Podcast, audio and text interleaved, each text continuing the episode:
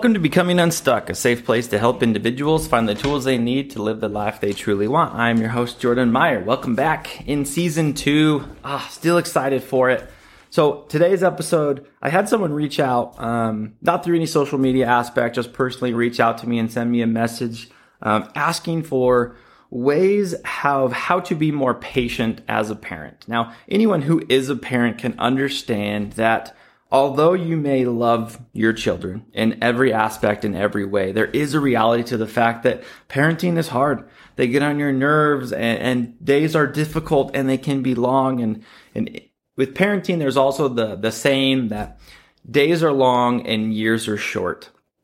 And I believe that to be a very true statement, especially as a parent myself and, and having gone through it and experiencing it. So in, in that question, how can you have more patience in being a parent? Now, as, as I'm talking to this individual, I thought I would share this just in a, in a general and a public way. I will openly admit that I'm not a perfect parent. And I think everyone who is can, can understand that there are days and moments that you will make mistakes and you will not do the best thing and you may have an aspect of guilt or shame that follows it. That is, that is okay. As parents, we're not going for perfection, right?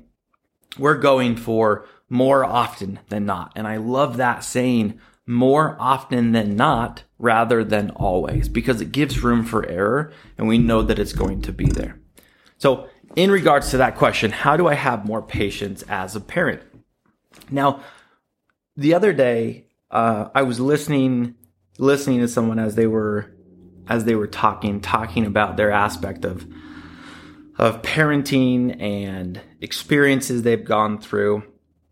Um, and I, and I kind of had a a little bit of a moment where it, it kind of hit me in some way of looking at how we interact with children and the ways in which we interact with children. Now, parenting is interacting with children just on a, on a more regular basis with your own with your own kids, own experiences.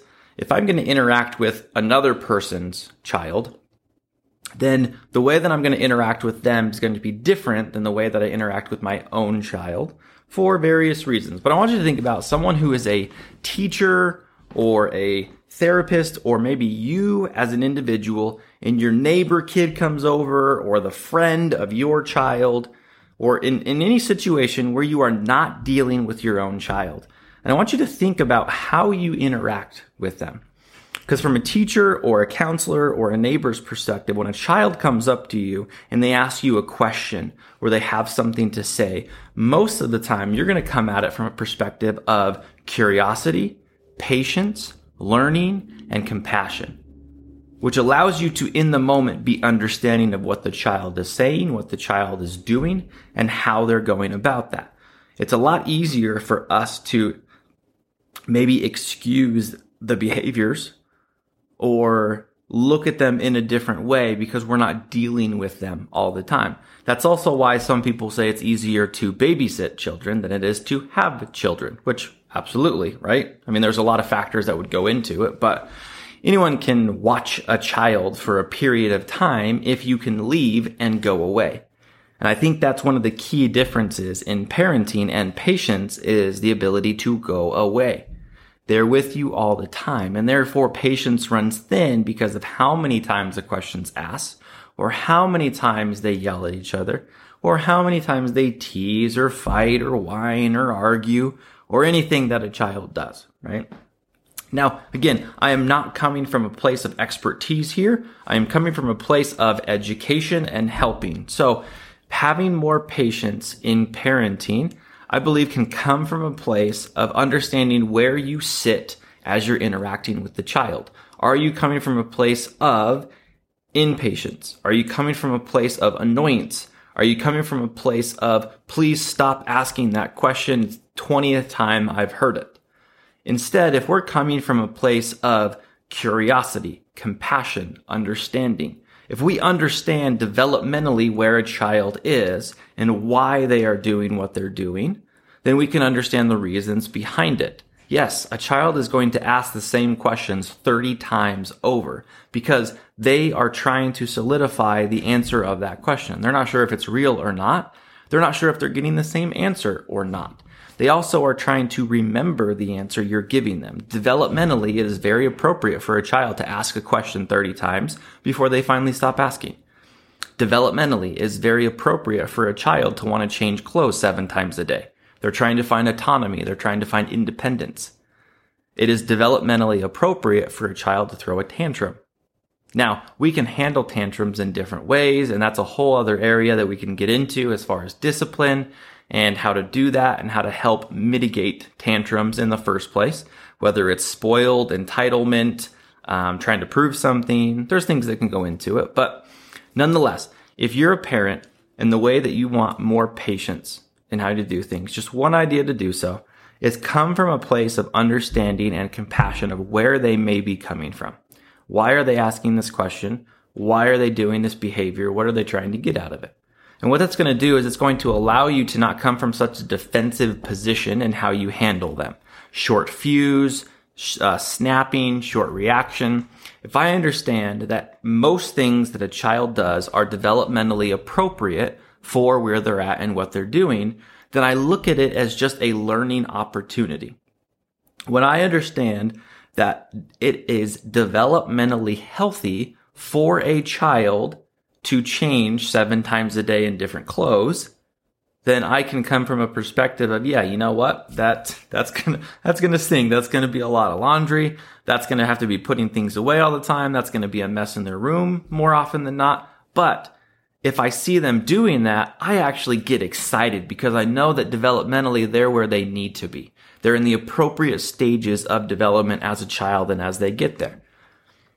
And so I look at the behavior not as something that's wrong or bad or um, a interference of some kind. I look at it as developmentally appropriate. All right, a child who is maybe scared to go into school, scared to go into class. Maybe they've even done it multiple times. We're in the middle of the year and all of a sudden one day your child is clinging to your leg and they're really scared to go into kindergarten or first grade and you're like, what's going on? You've been here a number of times. You know the teacher, you know the kids. Why are you scared to do this? That's actually developmentally appropriate, right? Social anxieties, uh, scaffolding, safe bases, secure attachments. That's appropriate for a child to work through those things.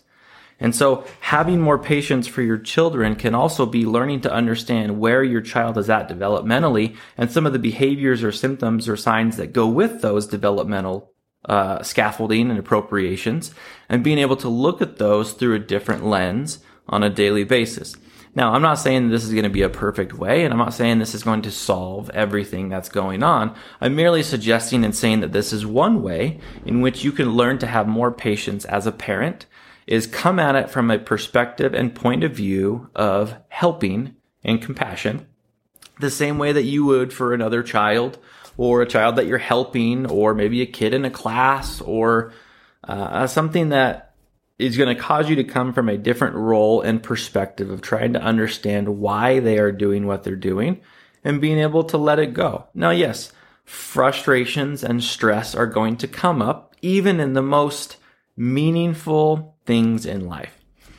This is a way that you can help to have more patience in doing so and maybe see what it does for you on a daily basis. Uh, thanks for being here. Happy to have everyone every week. I will see you next week. Thank you for listening. As always, if you'd enjoyed today's episode, please share with your friends and family and join me here next week. If you happen to live in the Utah Salt Lake area, please reach out for help if needed. You can find me on Instagram at jordanmeyer.cmhc. Follow me on Facebook. And remember, you can find this episode and future episodes on any podcast platform Spotify, iHeartRadio, Apple Podcasts, and I will see y'all next week.